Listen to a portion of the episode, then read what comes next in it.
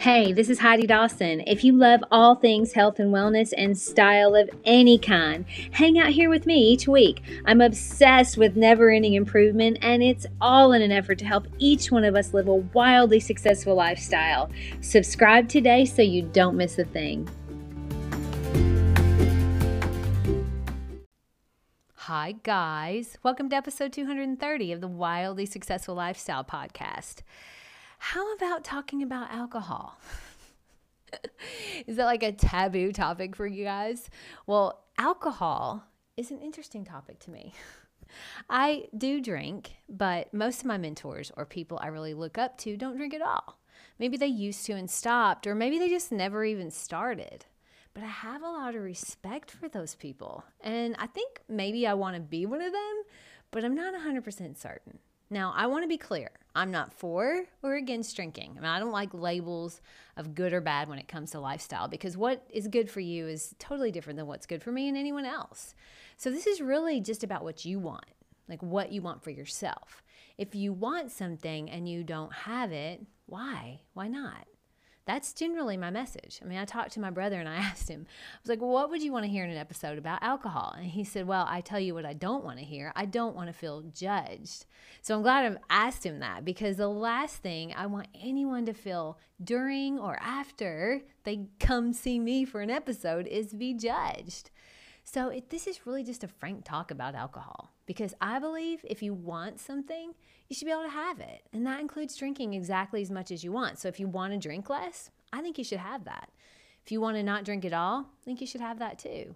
And by the way, if you're happy with how much you're drinking, then that's awesome. And this may just be an episode that doesn't apply to you. But I've given it a lot of thought about why I want to be a non-drinker. Why I why I don't stop drinking if I want to be a non-drinker. And I posed that question to my baby sister of why she thinks I drink, even though I would like to be someone who doesn't. Now I, I take exception to special occasions and on vacation, of course, but she nailed it. She said, because everyone around you drinks. Now, being completely transparent, I love my friends and my family, and it scares me a little bit to be the only one that doesn't drink in my group. I mean, it seems like a weak excuse because I'm kind of blaming others in a way, which is that me trying to take the heat off myself, maybe. But seriously, when I think about being the only non drinker, it makes me have that feeling I talked about in episode 228 about being an outsider, being different, because we all have human, uh, the human need to fit in. And I'm worried I won't fit in in that way. But is that just something I'm creating? Because every single one of my friends and family, they're just super supportive of whatever I want to do. It's only a big deal to me. Now, yes, sometimes it does make them feel better when I drink. I know that because my precious sister in law said it to me one night. We were out to dinner and I ordered a drink, and she was kind of glad I ordered it. And I asked her why. I mean, really just out of curiosity. So I asked her, Am I more fun when I've had something to drink? and she said, No, you're always fun. I think it's just when you drink, it makes us feel more comfortable that we're drinking. Now, I love her for her honesty and her vulnerability there. She's awesome like that. So it boils down to this for me I love people, and I really love the people I spend the most time with. And if they feel better when I drink, and I get a little buzz from a drink, which makes me feel better, of course that explains why it could be hard to stop. But at what cost? I mean, I want to be the best version of me that I can be every day but I also want to be balanced. Now, left up to my awesome functional medicine doctor, I Dr. Osborne, who I've talked about a lot, I would never drink again. I would never eat sugar, never eat out at a restaurant, never eat gluten, grain, or dairy. I'm laughing, but he's serious. He believes that that's the way to a truly healthy body. I don't deny that, but you have to live, right? Studies do show that drinking is bad for you. But studies also show that people that drink red wine are healthier. So, what do you believe? Now, for me, like I easily don't drink at home, especially if I'm by myself. There's just no problem there. It's usually in a social setting where I like to have a drink. And I've said this before, and I think maybe I've just heard it somewhere and liked it, but that drinking, that, you know, that first drink takes the edge off. But the edge off what? I mean, I'm not stressed. I don't feel anxious when I go out with friends. Quite the opposite, really. I know they're going to love me regardless of whether I drink or not. I think it just boils down to habit. I think it's just a habit, and it's uncomfortable when you're trying to break a habit. And let me say this sometimes when we make good decisions for ourselves, it gives someone else the idea or the permission to make that same decision. I had a friend over for dinner and we had a glass of wine. Well, she, I offered her a second glass. She didn't take it. She didn't want one. She didn't want a second glass. And by power of suggestion, I didn't have one either. Now, another time we were out to dinner with friends and everyone ordered a glass of wine. And I ordered sparkling water. No one cared. And I didn't talk about it at all. And guess what? Nothing bad happened. If they noticed, they didn't say a word. I think sometimes I make it a bigger deal than it is. And here's the thing for me, I would like to be a person that drinks twice a week and that's it. And the reason Dr. Osborne would like it to be zero drinking is because he says alcohol definitely shows up in our bodies affecting our health, especially our brain health, which is super important to me. But I'm just not there yet where I drink zero days. Maybe I will. Maybe not. I have to decide for myself.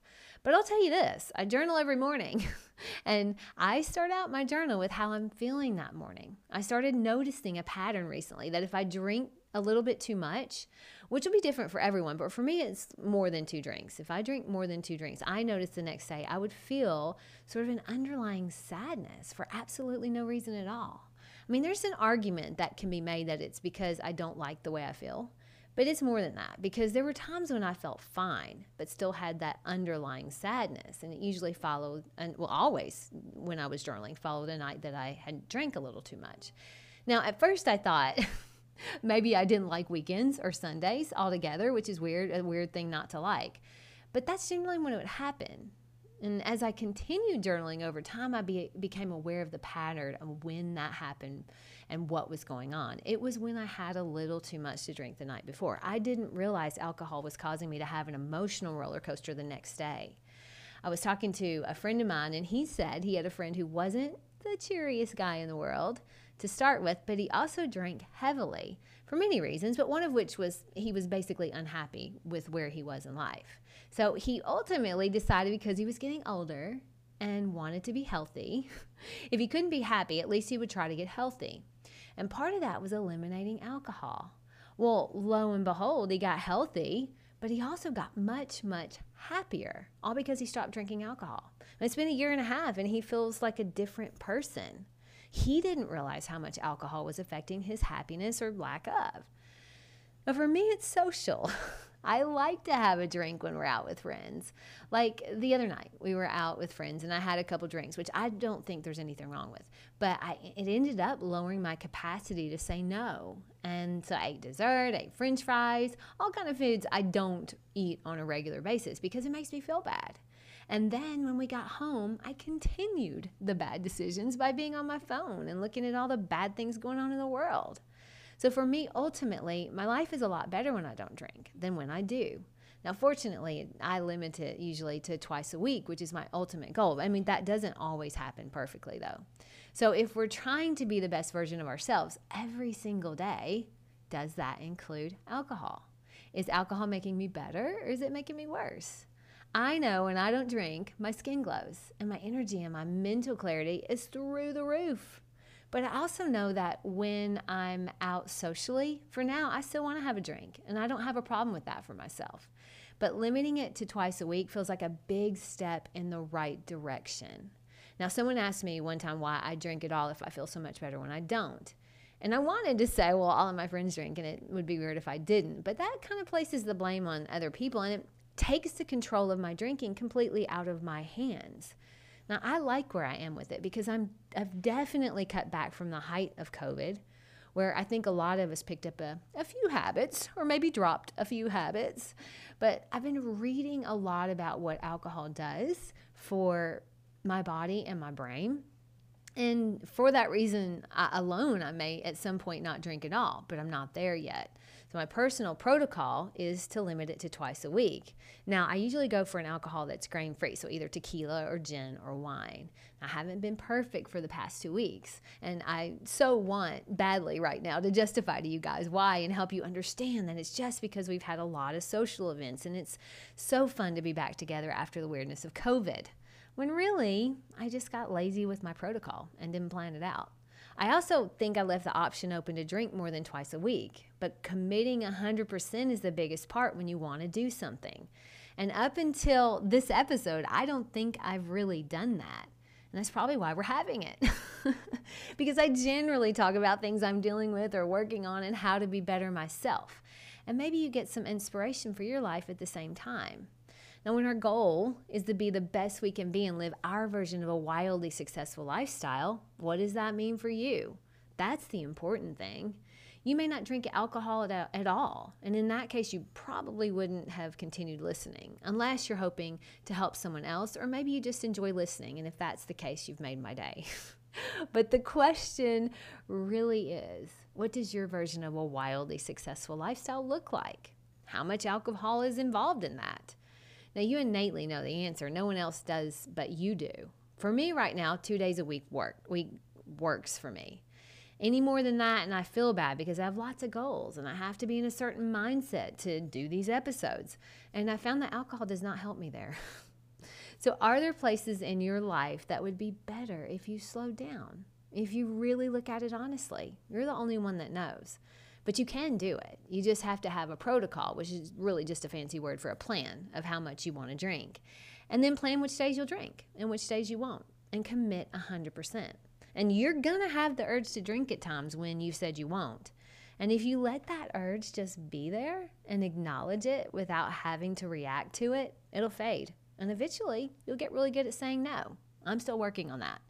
But this is a great area where you can learn to trust yourself and to have your own back. The old you may have given in to the urge, but the new you, with the new wildly successful lifestyle you've chosen, that new you says no and moves on without making a big deal. Because it's not a big deal unless you make it one. We've got this. We can do it together. I love you guys. I'll talk to you in a few days. Don't forget to subscribe and share with your friends because we're just going to keep going bigger and better places together, and I love that about us. Talk to you in a few days.